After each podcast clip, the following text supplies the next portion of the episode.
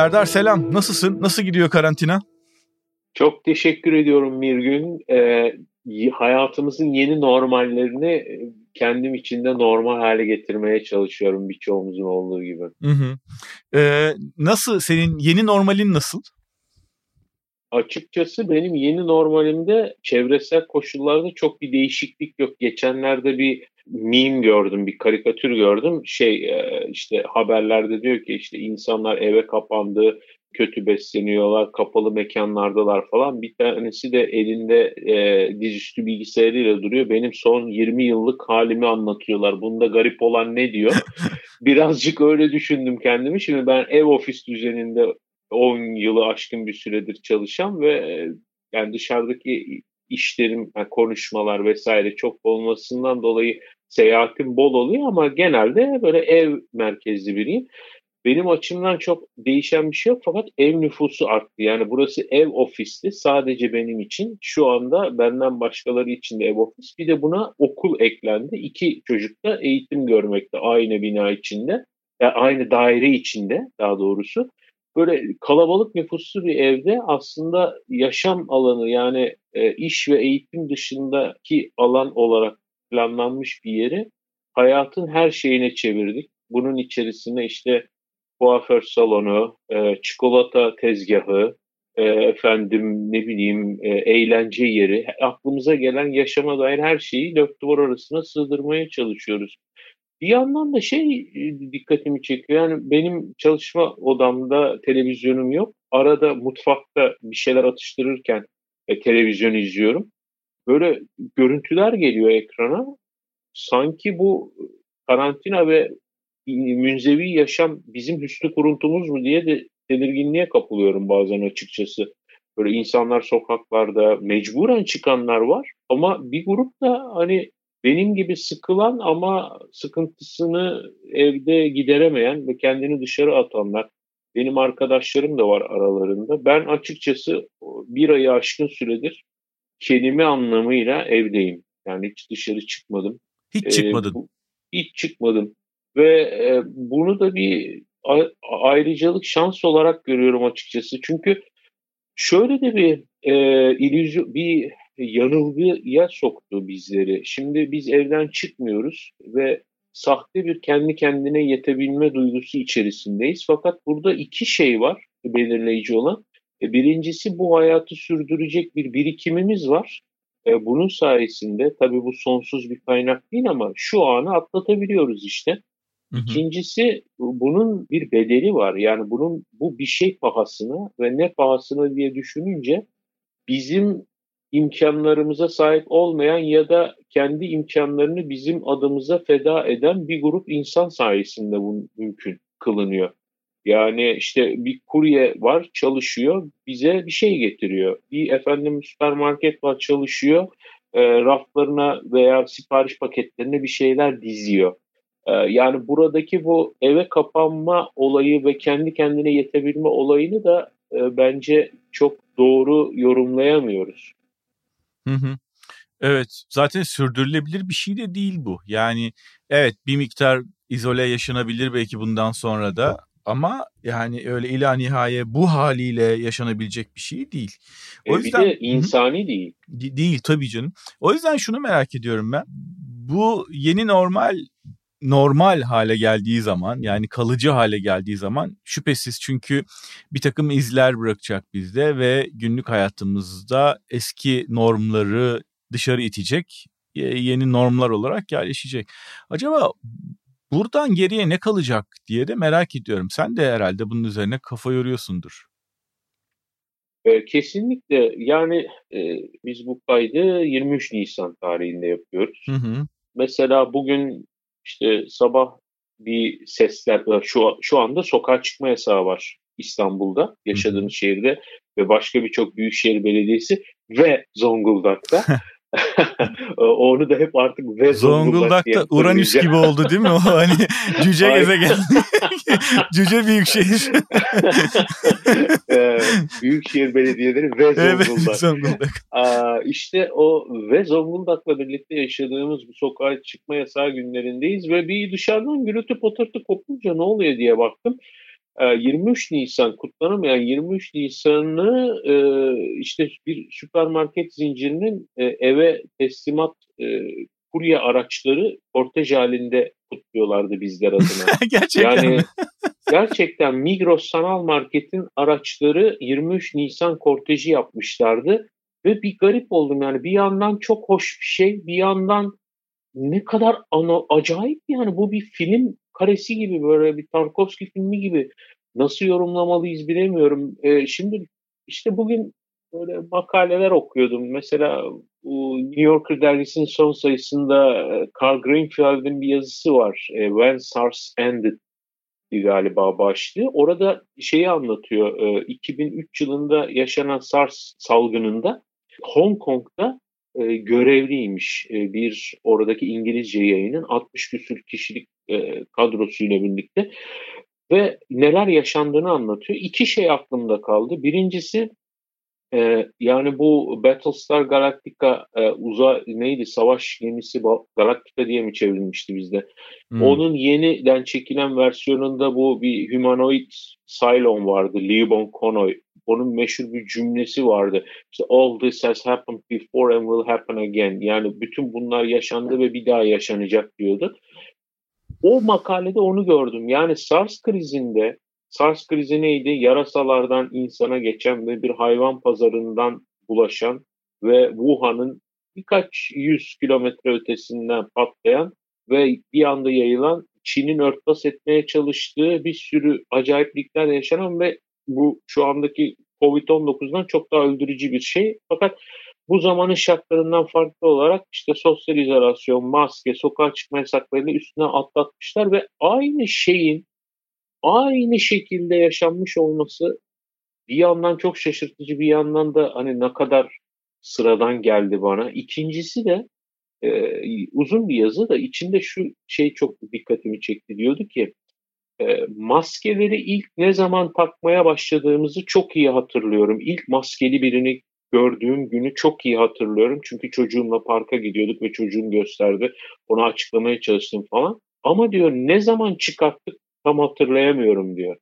Yani bütün bunlar ben de geçenlerde Twitter'da bunu sormuştum. Hani ne olunca acaba hepimizin içi rahatlayacak ve tamam bitti diyebileceğiz diye. Ee, mesela işte aşı çıkınca diyenler hmm. oldu ki o çok uzak bir gelecek e, görünen o ki e, regülasyondan dolayı. İşte kimi dedi bakan derse, kimi dedi işte Erdoğan e, bir miting yaparsa falan filan. Herkesin böyle kendine ait bir e, Kriteri şeyi var. var. Çerterizi var. Hı hı. Ama bir ortak bir nokta yok. Hani sahiden şimdi hiç göremediğimiz böyle geçmişte yaşasak bile ne olduğuna dair bir bilgi birikimimiz olmayan bir şeyler var ve biz şimdi bir sürü yeni normale alışmaya çalışıyoruz. Yani bugün hastalık dediğimiz şey e, aslında gündemimizden çıktı. Yani artık e, Covid-19 nedeniyle hayatını kaybedenler ki hepsine başsağlığı diliyorum. Nur içinde yatsınlar ama bugün hayatını kaybedenler artık akşam 7'de ekrana gelen bir işte grafikten ibaret. Orada aynı dolar, euro e, gibi işte borsa e, endeksi, izler gibi, gibi. Aynen. Bakıyoruz yani orada bir göz ucuyla bakın 117 ha dün de kaçtı bak unuttum şimdi neyse iyi gidiyor galiba falan hadi şu Ramazan'ı da atlatalım bakarız kafasına döndü herkes. Yani bu Baudrillard'ın simülasyon izleme olayı gibi oldu. Yani orada da hani bilme e, okumayanlar için şu örneğini tekrarlayalım. Derdi ki e, Fransız düşünür. Körfez Savaşı sırasında televizyonunu açan ve Körfez Savaşı'ndan bir bombardıman yayınını izleyen birisi Hı-hı. o anda o savaşa şahitlik eder. Kanalı değiştirip işte Müge Anlı'ya geçtiğinde onun için Körfez Savaşı da bitmiştir. Artık Müge Anlı'nın korkunç hikayeleri başlamıştır falan gibi der. Ee, işte bu Covid'de ona döndü. Covid-19'da ona döndü ve şimdi mesela e, bir sürü başka şeyle maruz kaldık. Yani ne bileyim işte saçımızı kendimizin kesebildiğini öğrendik mecburen ama bu tercih ettiğimiz bir şey değil. İşte evde bir şeyleri yapabildiğimizi öğrendik. Ben mesela alet sandığımı yeniden çıkarıp evde ne kadar tamir edilmek için yıllardır beklenen şey varsa, bekleyen şey varsa onları hallettim falan. E bir sürü okumak istediğim şeyi okumaya çalışıyorum. Kütüphanemdeki düzensizlik yüzünden bir sürü kitabı iki ve üç defa aldığımı fark ettim falan. Yani böyle kendi içimizde aydınlanmalar yaşıyoruz. Ee, bazı yeni duygular, yeni sorgulamalar, e, yeni çalışma düzeni, yeni eğitim düzeni. Mesela e, şimdi bütün bunlar bir şekilde bitecek. Hiç o gün gelmeyecekmiş gibi görünüyor ama e, şunu düşünelim. Beyaz yakalı çalışanların önemli bir bölümü şu anda evlerinden çalışıyor. Ve bence büyük bir bölümü de hasretle işlerine dönmeyi bekliyor. Çünkü illallah dedikleri o iş ve ofis bir anda burunlarında tütmeye başladı. Ve hepimizin aslında güvenli sığınağı olan evler artık böyle bize hapishane gibi gelmeye başladı. Şimdi bu insanlar döndüğünde demeyecek mi? Ya biz bu işleri evden de yapıyorduk. Hı hı. Bu toplantıları bir araya gelmeden de yapıyorduk. Ya da çocuklar demeyecek mi? Ya biz evden de bu dersleri alıyorduk. Çok daha zevkliydi. Niye böyle oluyor falan. Mesela benim çocuklarımın tek özlediği şey teneffüs. Yani özledikleri sınıf veya ders ortamı ya da öğretmenler değil. Onu karşılıyorlar. Hı hı. Ama arkadaşlarıyla oynamayı, şakalaşmayı, işte flört etmeyi falan özlüyorlar. Evet. Ee, yani özlediğimiz şey aslında sosyalleşme, hı hı. insani hı hı. ilişki. Ee, ve yani yeni normalin içerisinde bence en belirleyici de bu olacak. Dün ben bir grup e, restoran sahibiyle böyle bir e, webinar gibi bir oturum yaptım ve bildiğimiz bütün yani çok sayıda büyük e, marka, zincir ya da tekil e, restoranın sahipleri de vardı. Onlarla ne öngörüyorsunuz sizin sektör için diye konuştum. E, çünkü e, pek çok sektör daraldı, küçüldü filan belki ama onlar tamamen kontak kapattılar. Yani bayağı kepenk indirdiler. Evet.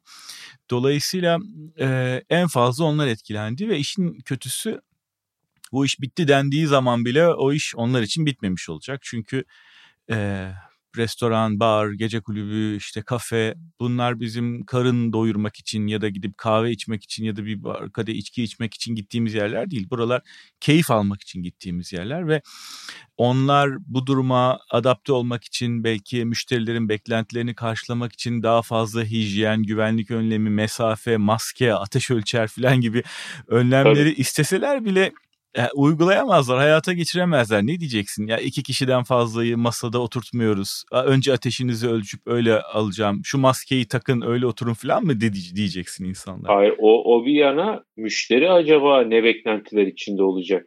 En hani müşteri acayip... önüne önüne gelen tabağın ne kadar Tabii. hijyenik olduğunu sorgulayacak. Garson elini yıkadı mı? Yüzünde niye maske yok? Çok yakınıma geldi sipariş alırken Tabii. Çok acayip. Ve o ona yaşıyoruz. gelene kadar da yani o aşamaya gelene kadar da gitmemeyi tercih edecek. Ya ne tabii, gereği var tabii. şimdi diyecek. Şimdi onlar için mesela baya hayat zor. Hepsi hangi, hangi ölçekte olurlarsa olsunlar kara kara düşünüyorlar. Yani şimdi kepenkler kapalı tamam. Şimdi iyi zaman diyorlar. Asıl mesele dükkanları açınca başlayacak. Çünkü o zaman kira işlemeye Kesinlikle. başlayacak, maaş, sabit giderler, alışveriş e, işte vesaire filan sayaç dönmeye başlayacak ve ortada ciro olmayacak. Düşünsene belki %10'una %20'sine anca ulaşacaklar filan. Deloitte'un bir e, araştırmasını e, onu ben de gördüm galiba. Aha, internetten herkese açık bu küresel Covid-19 salgınının Türkiye'ye etkileri diye kategorilere etkileri en negatif etkilenen ve en zor toparlanacak iki tane sektör var. Ee, bir tanesi mücevher ve takı yani bu kuyumcu falan saat lüks tüketim, şeyler. Evet, ha, lüks tarafı. tüketim. İkincisi e, bu sektörde hospitality olarak geçen misafirperverlik, misafir hizmet sektörü. ağırlama hiz, e, hizmetleri yani restoran, otel, konaklama Hı-hı. vesaire gibi. Yani bütün bunlar senin de söylediğin gibi mecbur olmadığımız halde kendimizi iyi hissetmek için gittiğimiz yerler. Evet. Ee, ya bunlar fast food restoranlarından söz etmiyoruz. Yani ayaküstü çaresizlikten ya da öyle hemen geçiştirelim diye gittiğimiz yerler değil. Ee, bu bunların açıkçası bir şeyi yok. Ya geçenlerde yine bir yabancı yayında okuyordum. Amerika'daki bu bahsettiğin sektörü anlatıyordu. E, diyordu ki yani işler bizim için çok çok uzun bir süre asla eski haline dönmeyecek. Çünkü bizim es, e, bizim işlerin eski haline dönmesi için 20-25 tane sektörün tamamen normalleşmesi lazım diyor. Çok Hı-hı. düşündürücü aslında. Evet. Ki Az- Türkiye için de çok önemli bir sektör bu. Çok evet yani e, bir kere turizmden hepsi umutlarını Tabii. kesmiş durumdalar. Az önce Ki en önemli iki gelir kalemimizden biri şüphesiz. yani. Az önce diyordun ya acaba insanlar ne zaman bu meseleyi atlatmış sayacaklar kendilerini ve çok farklı cevaplar vardı. Somut bir kriter olmasa bile duygusal bir kriter olarak belki insanlar tekrar e, dışarıda yeme içme hizmet sektörüne gitmeye başladığı zaman belki bu mesele de aşılmış olacak diye. Belki de ben belki de belki de kendi yani, cevabımı verebilirim yani. Doğru. Yani herkesin mutlaka kendine ait bir şeyi vardır. Ben o, o soruyu sorduktan sonra şey Ipsos Türkiye benle teması geçmişti. Bir araştırma yapıyorlarmış bu soruyu da soralım mı diye. Hı hı. Ve o soruyu sordular. Geçenlerde kendi e, sosyal medya hesaplarından da linkini paylaştılar. Dinleyiciler oradan da detaylarına bakabilir. Hı hı. E, işte demişler ki koronavirüs salgını öncesinde e, en çok özlediğiniz ne var diye. En çok buna ben de dahilim bana sorsalar ben de söylerdim. Yürümek ve yürüyüş yapmak demişler. Sahiden bunu özledim. E, ikinci sırada da aşağı yukarı aynı oranda aileyle, arkadaşlarla vakit geçirmek ve dışarı çıkmak var üçüncü sırada da. Ve e, ne olursa normale döndüğüne inanırsınız sorusunun en e, büyük dilimdeki cevabı yeni hasta vakaları görülmediğinde hı hı. bu biraz tehlikeli bir cevap çünkü e, mesela Çin'in en başta bu Covid-19'da ya da SARS'ta yaptığı gibi olayları örtbas etme ya da gündemden düşürmeye de yol açabilir bu. Yani biz bir şeye arkamızı döndüğümüzde duymadığımızda onun varlığı ortadan kalkmıyor. Yeni hasta vakalarından haberdar olmaya devam etmeliyiz aslında eğer varsa tabii. İkinci sırada da ölümler olmadığında, üçüncü sırada aşı bulunduğunda geliyor. Yani psikolojik sebeplerden, e, psikolojik göstergelerden çok böyle somut bir şey istiyor Türkiye evet. insanları. Evet. O da önemli bir detay. Haklılar tabii. Ama tabii, şöyle tabii. bir şey var. Yani bu da bana bir kısır döngü gibi geliyor. Tabii ki istatistiki olarak yapılan hesaplar kitaplar bir şeyler var ama yani şimdi mesela e, vaka sayısının ve ölüm sayılarının azalması aslında bu önlemlere bağlı. Bu önlemler bir yerden sonra gevşetildiği zaman aslına bakarsan elimizde hiçbir güvence yok. Yani aşı yok, ilaç yok. E, tekrar bunların dolaşıma girmesi ve işte yayılarak bu hastalığın dolaşıma girmesi ve vaka sayısının tekrar yükselmesi e, şey gibi sanki hani bir mantık meselesiymiş gibi kaçınılmazmış gibi geliyor bir yandan da bana. Dün akşam evet. Deutsche Welle yayında da hani uzmanlarla bunu e, konuştuğumda onlar da mesela yani evet e, vakaların azalması iyi diyorlar ama bir e, yabancı yayına da atıfta bulunarak ya belki burada bir te- tek bir zirve yoktur. Hani sıra dağlar gibi peş peşe zirvelerde yaşayabiliriz diyorlar. Bu da tabii bizim geleceğe dair aslında tahayyüllerimizi biraz daha değiştirmemizi gerektiriyor belki. Sen teknoloji, dijital, elektronik bütün bu alemleri çok iyi takip ediyorsun. Şimdi hepimizin çıplak gözle gördüğü gerçek dijital iletişimin yaptığı patlama özellikle görüntülü görüşme platformları. 5-6 tane var en azından ve her biri acayip trafik alıyor. Bazılarının e, değeri çok arttı. Güvenlik sorunları olanlar vardı. Onlar hızla bu meseleyi çözüyorlar. Yeniden organize olanlar falan bunları görüyoruz. Şimdi bu elde var bir. Bu az önce senin de dediğin gibi ya biz niye bu toplantıları e, böyle yapmıyoruz sorusunun cevabı olarak hayatımıza kalmaya devam edecek belki. Senin dijital dünyada dönüşeceği, güçleneceği, kalıcı hale geleceğini düşündüğün başka şeyler de var mı? Ben e, benim profesyonel olarak yaptığım şeylerden biri konuşmacılık. Davet edildiğim kurum, kuruluş ve organizasyonlarda e, ilgili olduğum, e, uzmanlaşmaya çalıştığım alanlarda görüşlerimi dile getiriyorum ve bahsettiğim gibi bunun e, önemli bir faydası teknoloji ve trendler ve uzunca bir süredir ki gazeteciliği katarsan 25 yıldır ben insanlara e, kendimi bir şeyleri ikna etmeye çalışır gibi hissediyorum. Yani bakın böyle bir şey oluyor. Bu size şimdi anlamsız, önemsiz, uçuk, fantastik gibi geliyor ama böyle bir şey var bu bizim hayatımızı, yaşayışımızı ve işleri yapış şekillerimizi değiştirecek diyordum. Benim gibi tabii birçok başka kişiyle birlikte ilginç bir ayrıntı veya ilginç bir, ironik bir durum olarak hiçbirimizin hayal etmeyeceği bir şekilde bir virüs, bir sağlık meselesi teknolojinin vaat ettiği veya inşa etmeye çalıştığı pek çok şeyin bugünün küresel kapitalist düzeninde nasıl kaçınılmaz bir gereksinim hatta bir ihtiyaç olduğunu gösterdi. Yani e, bugünün kırılgan dünyasında birbirine bu kadar bağlı hale gelmiş e, her açıdan eğitimden imalata, ticaretten sağlığa bu kadar birbirine bağlı hale gelmiş dünyasında teknolojinin ne kadar e, önemli, ne kadar hayati olduğunu anladık. Yani bir zincirin en zayıf halkasının o zincirin kuvvetini belirlediğini anladık. Yani işte e, fabrikalarda üretim durursa veya bir ham maddenin e, lojistikteki e, akışı durursa zincirleme olarak dünyadaki pek çok şeyin durduğunu ve buna kimsenin tahammülü olmadığını anladık. Çünkü bugünün insanı süpermarket raflarına muhtaç. Yani bugünün avcısı yok, toplayıcısı var. O da market raflarından ürün topluyor. Hiçbirimizin kendi kendine yetebilmeye dair bir ümidi ya da hayali tasavvuru yok. Yüzden işte teknolojinin e, bu insana daha az bağımlı, e, daha insani zaaflardan ve insanın biyolojik sınırlarından muaf e, kurmaya çalıştığı düzen e, ve birçok kişinin çeşitli sebeplerle direnç gösterdiği işte elektronik ticaret, uzaktan iletişim, uzaktan eğitim gibi birçok kavramı biraz böyle zorla burnunu sürte sürte tecrübe etmesini sağladı.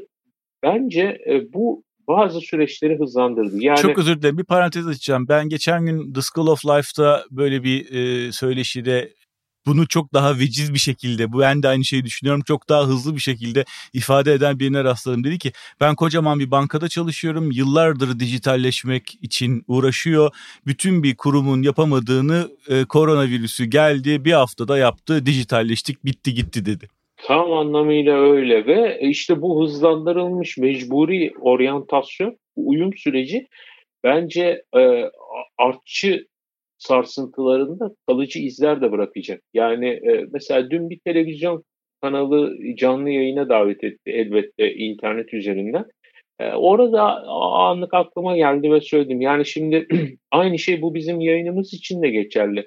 Bundan 5 ay önce beni bir televizyon kanalı davet etseydi ben, ve ben onlara deseydim ki ya ben oraya gelmesem evden acaba işte uzaktan bağlantı yapsak e, görüntüde hiç fena olmaz olur mu? Bana diyeceklerdi ki ya öyle olmaz hani e, hoş durmaz falan garip kaçar.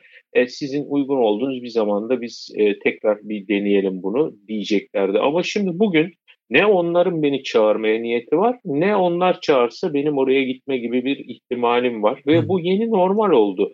Dün tesadüf işte yine televizyonda denk geldim bir yarışma programı. Yarışmacılar evinden bağlanmıştı. E, şimdi bunları hayal edemezdim. Evden Ama dizi bunlar... çektiler ya. Gülse Birsel işte, Jet Society'yi e, cep telefonu kameralarıyla nasıl çektiğini anlattı bu podcast'te. Yani düşün şimdi bunların hepsi e, bir kere olabilirliği, imkanlı, imkan dahilinde olduğu anlaşıldıktan sonra e, eminim şu anda öngöremediğimiz pek çok şey olacaktır. Yani mesela nasıl ki torun sahibi olan birisi anında Skype, WhatsApp falan gibi bir sürü uygulamalarla mecburen tanışıyor ve bir anda e, o dünyanın içerisine giriyor ve e, işte hepimizden daha hızlı kullanıcıya dönüşüyor. E, bütün bu süreçten sonra da mesela elektronik ticaret, e, uzaktan toplantı, uzaktan eğitim, uzaktan yayınlar, daha böyle internetle haşır neşir bir dünyada daha hızlı bir geçiş olacak diye düşünüyorum. Hı hı. Ben de aynı fikirdeyim evet, seninle. Ben e, dün MES'in bu e, metal endüstrisi sanayicileri sendikasının e, bir webinarında Guy Kawasaki'yi dinledim. E, Guy Kawasaki işte Apple'ın e, eski yöneticilerinden ve sözcüsü. Şimdi de başka teknoloji şirketlerinde rolleri var. O bir de şöyle bir şey söyledi. E, çeşitlilik azalacak biraz dedi. Yani e, tıpkı hani Apple'ın yaptığı gibi zamanında az çeşit, öz çeşit, sadeleşme, üretimin de sadeleşmesi, tüketimde e, tüketiciye sunulacak seçim seçeneklerin azalması, kafa karışıklığının gider, giderilmesi biraz daha basitleşme olacak bence ve e, bir takım süreçler yerelleşecek dedi. Mesela işte tedarik zincirinde en ucuza değil de en güvenilir olana te- tedariki en sürdürülebilir, en olana. sürdürülebilir olana en yakın olana belki başvuracağız. Belki üretimler me- e, merkeze gelecek yani şeye ürünlerin satıldığı noktaya ya da işte tasarlandığı noktaya gelecek. Ee, bunun gibi kestirimlerde bulundu. Evet yani bu hakikaten bir dizi zincir yani zincirleme olarak birbirini etkileyecek çok şey var. Tüketici davranışları e, belki üretimi etkileyecek. Üretim belki tekrar geri dönüp tüketiciyi etkileyecek filan. Yani sürekli hani büyümeye dayalı şirketler ekonomisinde e, sürdürülebilirliğini sadece büyümeye bağlayan bir düzende belki başka bir sürü şey de değişecek. Yani e, işlerin kötü gitmesi ihtimaline karşı yatırımlarını belki kısıtlayacak insanlar, daha az riske girecekler. E, işim olduğu haliyle çevirebilmek için belki bir kenarda kaynak tutacaklar. Hani iki fabrika açmak ve paralel başka bir sektöre yatırım yapmak yerine falan. Hep bunlar geliyor benim aklıma uzun vadede, orta vadede. Şüphesiz. Tabii burada hani kapitalizmin bir arz talep dengesi olduğunu da e, unutmadan ben de öbür tarafı tamamlayayım. E, tüketici bu, bu yarının tüketicisi de dünün tüketicisinden farklı olmak zorunda. Yani üç kuruş daha ucuzunu bulayım, daha işte efendim hesaplısına yöneleyim gibi bir telaşın günün sonunda bir yerde bir başka mağduriyete bağlı olduğunu unutmamalı. Yani 3 lira daha ucuza bir tişörtü alma derdine siz düşerseniz eğer 3 lira daha ucuza üretebilmek için birisinin bir başka kişileri, e, bir başka ortamı e, daha kötü şartlarda, daha zorlu şartlarda çalıştırma mecburiyetine e, itiyorsunuz demektir. Arz talep bunu gerektiriyor. Bu değişecek şüphesiz. Guy Kawasaki'nin bu seçeneklerin azalacağına dair görüşünü ben de çok savunuyorum. Birkaç yerde de dile getirdim. Çok da önemsiyorum. Çünkü işte şu dönemde neyi anladık? Hani örneğin işte tuvalet kağıdımız bahar kokulu olmayabilir ama olması önemli bir detay. Olsun da bahar kokulu olmasın varsın şu ana kadar olduğu gibi olsun derdindeyiz. E şimdi mesela geçenlerde ben de e, bir kozmetik e, bu e, kişisel bakım zincirlerinden birine bir konuşma yaptım yine online olarak çalışanlarına. Onlar allak bullak olmuş durumda çünkü yani mesela ben Şimdi nar özlü yüz maskesini niye gidip alayım şimdi? Benim dertlerimin arasında muhtemelen 1347. sırada. Ama onların işi o. Ee, ve o iş, o sektör bir şekilde varlığını devam ettirme e, derdinde, var olma derdinde. Ama demek ki bundan sonra başka şeyler olacak. Mesela bundan sonra eminim e, uzunca bir süre hijyen hepimiz için daha önemli bir faktör olacak. Kendi kendine yetebilme, birey anlamında da ulusal anlamda da önemli olacak. İşte bakın bu haftalarda patır patır bütün ülkeler gıda ihracatını durdurduklarını açıklıyorlar. Diyorlar ki ya önce biz kendi halkımızı Doyuralım. korumak, doyurmak ve Hı. bunun güvenliğini sağlamak zorundayız. Yani ben şimdi buğdayımı satarsam 3 ay sonra ben ne yaparım? Yani dünyanın bin bir türlü hali var diyor. E demek ki şimdi e, buğday gibi temel bir insanın bağımlı olduğu malzemede bile e, tedirginlik duyuyorsak e, hepimizin şapkasını önüne koyup e, kendi kendine yetebilme anlamında e, ne durumda olduğunu bir sorgulaması lazım. Çünkü bütün sistem birbirine her anlamda bağlı ve tıkır tıkır işleyen ve sürekli kendini biraz daha iyileştiren bir düzen üzerine, bir e, ütopya üzerine kuruluydu. Bunun ne kadar kırılgan olduğunu unuttuk. Koronavirüs hatırlattı. E şimdi bu kadar kırılgan yapıyı nasıl sağlamlaştıracağız? Evet. Bu göz açıp kapayıncaya kadar olmayacak. Ve bu virüsün etkileri bittiğinde de bu gerçekleşmeyecek. Bu başka bir çaba. Evet kendiliğinden olacak bir şey değil bu tabii. Peki şimdi yeni bir podcast serisine başladın. Üç bölüm gördüğüm kadarıyla yayınladın. Zihnimin kıvrımları. Dör, ha, Dört... Dördüncü bölümde yayınladım evet. Ha. Bu hafta sonu beşinci bölümü çektim inşallah. Evet Zihnimin kıvrımları bu zaten senin öteden beri kafa yorduğun konularda e, biraz da aslında daha fazla çalışarak bunlara yaptığın kayıtlar çok da iyi yapıyorsun. Hakikaten bunların kayda geçmesinde fayda var. Çok kişiye ulaşmasında fayda var. Eminim bunun için çok okumalar yapıyorsun. İkisini birleştirerek soracağım son iki sorumun. Ne okuyorsun? E, ne izliyorsun şu zamanda? Ve kayıtlar için ayrıca elinde neler var? Ne, neler okuyorsun? Evet, e, bu ara e, mitoloji ve felsefeye tekrar gömüldüm. Çünkü çok fazla teknoloji okuması yapıyordum. Benim son galiba 7-8 senedir e, kendi hayatımda ve mesleki duruşumda bir kırılım oldu, bir sapma oldu. E, şunu fark ettim yani e, bu teknoloji dediğimiz şey bir araç. Bunu bu cümleyi çok kullanıyoruz fakat e, içini dolduramıyoruz. E, teknolojiyi bir amaç gibi kullanıyoruz. Araç olduğunu unutarak. E, teknoloji neyin aracı ve neyi inşa etmeye çalışıyor? Bizim için neden bu kadar vazgeçilmezmiş gibi görünüyor ve sunduğu, vaat ettiği ve propagandasını yaptığı bu kadar güzel şeylere rağmen neden için için bir rahatsızlık duyuyoruz bundan? Buna kafayı taktım ve buna kafayı takınca aslında buna benden çok çok zaman önce hatta bazıları binlerce yıl önce kafayı takmış ve benden çok daha iyi sonuçlara ulaşmış, çok daha iyi beslemiş ve sentezleme yapmış insanları keşfettim. Bunlar da işte daha çok e, filozoflar, e, düşünürler e, vesaire. Onlara tekrar dalmaya başladım ve mitolojinin özellikle Yunan mitolojisinin hikayelerindeki arketipler, prototiplerin bugünün dahi insanını tanımlamakta, yaşamını tanımlamakta hı hı. ne kadar yeterli olduğunu gördüm. Bu ikisini birleştirip teknoloji birikiminin üzerine oturttuğunda çok başka bir gözle hani bu Matrix'in sonunda Neo'nun bir anda kodlardan dünyayı görmesi, gözünün açılması gibi bir his yaşıyorum son belki 7-8 senedir.